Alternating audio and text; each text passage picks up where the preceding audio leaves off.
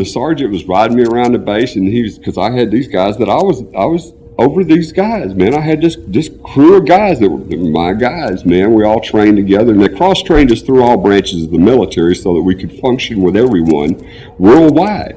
They took these 260 guys and they spread them out on the, all the top bases around the world. We had our, we bumped the CIA for the satellite. The next satellite that went up pissed the CIA right off. But we got the next satellite. So we could communicate and do anything we needed to around the world. And the sergeant's driving me around base, and there's this key ring about this big, and I got about a thousand keys on the damn thing. He's going through every top security building and every lock and everything, and he's telling me all about this stuff. And we get down to one last key, and I said, "Well, Sergeant, what is this key for?" Oh, that that's the liquor warehouse. Doing, oh, really? well, we have to make sure that's secured tonight. Roll right over there and check that puppy out. Made a copy of that one. Kept that with me, man. I, yeah, I did. I never paid for liquor the whole time I was in the military. It was absolutely insane. There were a lot of things that went on in the military during those years that they still don't want the public to know about, and I had to sign a disclosure agreement on that. But there's some things that they have let out that I can talk about and one of them was, I don't know if you might remember, Oliver North had a little thing going with the Contras down in South America at one time, and that was the CIA's little game they had going down there. And uh, Congress, uh, there was a shift in political view, and Congress cut off Oliver North's fundings. And Oliver North was an Army lieutenant who had this thing going on with the CIA and this group of paramilitary people out in South America, and Congress cut off his funding and they still, CIA still wanted the little war go on, and they were out of money. So what they did was Oliver North didn't, the Contras didn't have any money, but what they had was cocaine labs all over the jungle. So the CIA developed a little thing called Air America. They bought planes and wrote Air America on them, and they would fly, mili- uh, you know, people all around, doctors and, and nurses and stuff all over South America, and under the guise of humanitarian aid. And while these people were working two or three days in these jungle environments with these people doing medical stuff, CIA was loading up the planes with cocaine and flying it out. And what they were doing is they were flying it from South America to Guantanamo Bay, Cuba, refueling and flying it up to Wright-Patterson Air Force Base in Ohio, where I was. And it was my job to unload this stuff. You know, life gets interesting when you got the Kilo Liquor Warehouse and a C-130 load of cocaine. And they're telling you there's no orders or paperwork on this. This, this doesn't happen. This isn't happening. And you're in your barracks asleep. And I'm going, right. Okay, sir.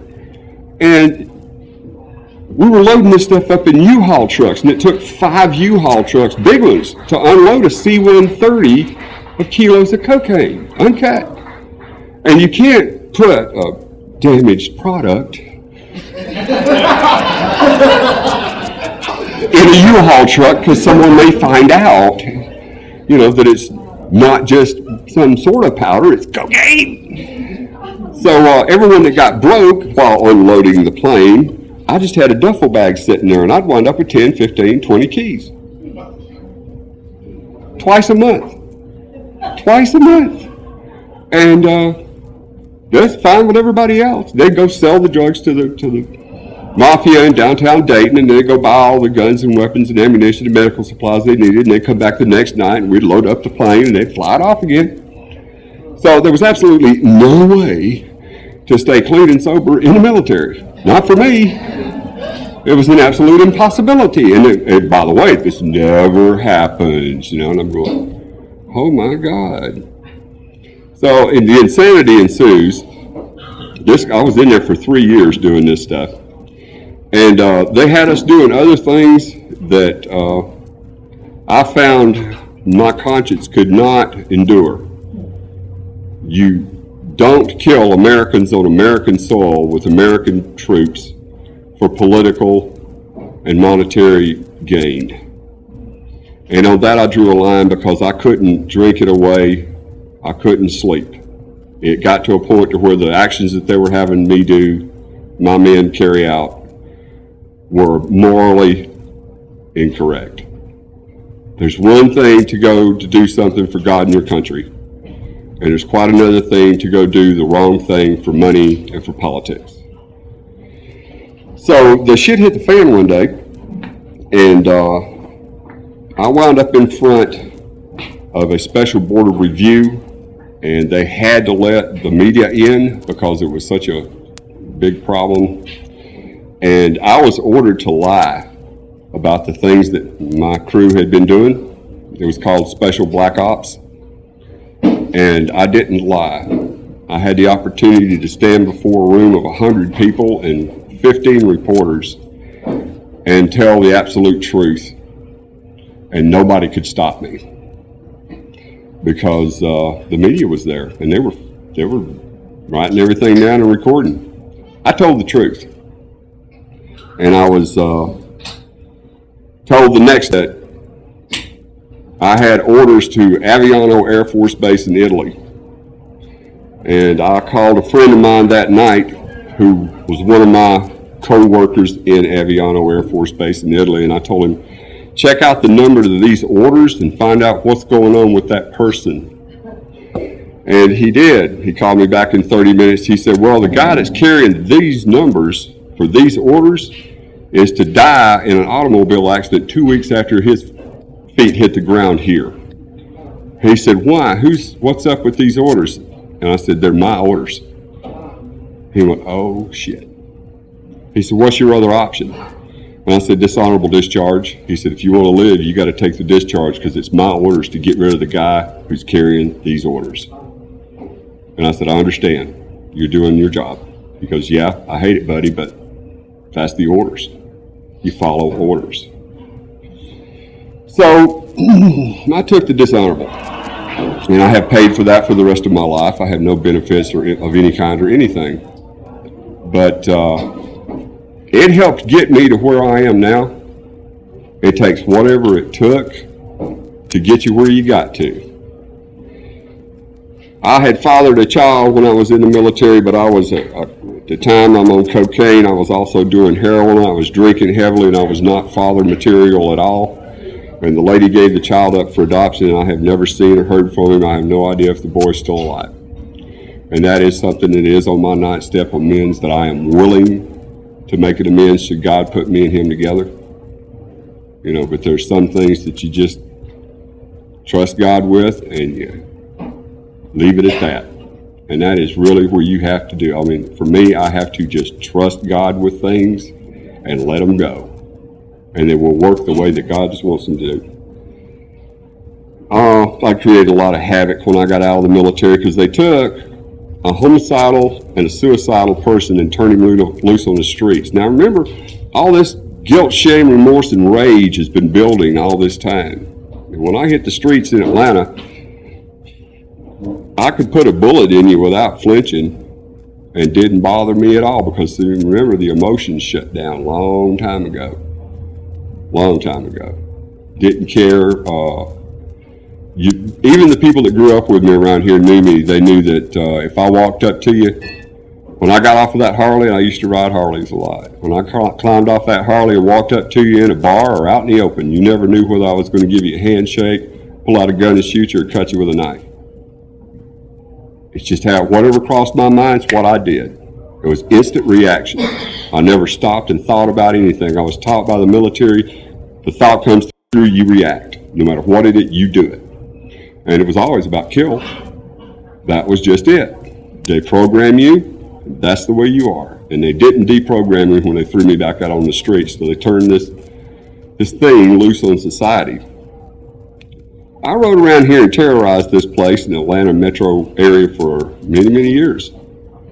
And uh, they decided that one day the Cobb County judge sent sheriff out of my apartment and woke me up, told me to go to his chambers. I stepped in the Marietta judge's chambers and I was expecting to see the one judge, and I know I ain't done nothing. I don't know why he wants to see me. And uh, there's five judges sitting in there and they're all from the Atlanta metro area. And they said, We want you to take a vacation. And I said, Oh, really? They said, Yeah, we want you to leave the state of Georgia for two years because we're tired of you. And they started reading off lists of offenses. in this county, beating up the cops, tearing up the cars, running crazy on that Harley. If a red light turned red in my direction, I'd just pull out a 38 and shoot the light out and go on. People wrecked behind me, I didn't care.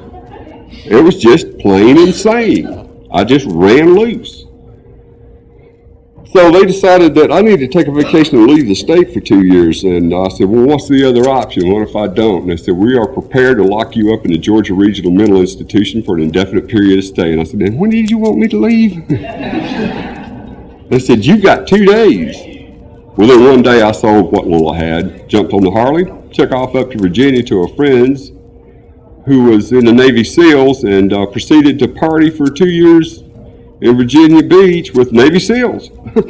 we go in, tear up a bar. They ask you to leave. We leave. We go tear up another bar. I mean, it was just fun. This is the lifestyle that I had. It was just plain insane. Drinking the whole time, anything and everything. Anything went. Didn't matter. There was a time when I hooked up with some people once I got back to Georgia where uh, I had a nice place to stay. I had fast automobiles, nice bikes, good looking women who were models out of Atlanta modeling agency, escorted me around all the time. And I had any given day, $60,000 is what I spent every night. Just 60 grand. That was pocket change every night for two years. And I remember standing on the balcony at Riverbend looking down there at a party that was going on in, in my place there, and I'm looking down at my little fast Cougar car and my Harley down there, and this good looking woman by my side, and I'm standing there with a fifth of Jack Daniels and a 38. Wondering which one I want to take first. Because I got all the money, I got all the stuff, I got everything, and I feel like shit on the inside.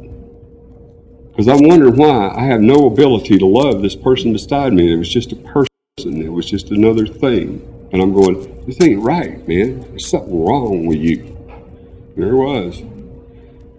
So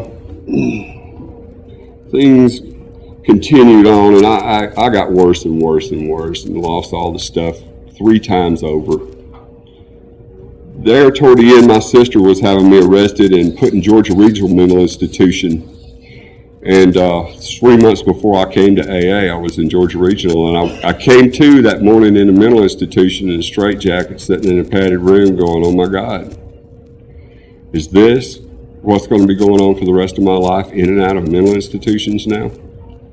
What what what what happened? What happened?" And uh, it was it was devastating. I managed to, as a good alcoholic and insane person, I talked my way out of there in 24 hours. it was amazing. They thought I was perfectly sane. You know, by the time I left there, it was absolutely amazing. I want to back up a couple of years and tell you about a very special event that occurred in my life, which ties all of this together for me. As you can see by the way I dress, the way I talk a lot of the times, that I'm I'm Scottish, Irish, and Cherokee. All right, thought I could drink too. what the hell? It's a thinking problem, right? So I believe in a, in a Native American point of view of the great spirit that moves through everything, and that God lives in everything. And uh, I was working for a company in 1974, October the 18th. It was 12:30 in the day. We were putting in the first fiber optic cable that was running in the state of Georgia at uh, Roswell Road and Soaps Creek. One of the ditch jacks that were holding the ditch back failed and it caved in on me. There was two and a half tons of dirt. It broke 22 bones in two seconds. Uh, the only thing sticking out of the ground was that much of the right hand, and from my jaw up, just my head. And I remembered I could not breathe, and then the sound stopped, and I floated back up out of my body. And I'm watching all these guys run around this head and this hand trying to dig it out. And I thought to myself, that's me down there, and this is me up here. And then it crossed my mind, I guess, that wow, you can still think. The spiritual self can still form idea and opinion. And I'm going, well, this is different. And I'm watching me down there and them digging me out. And it's like I turned and looked up into the sky and everything went to a thousand points of light. And I started flying up through this tunnel really fast. And my dad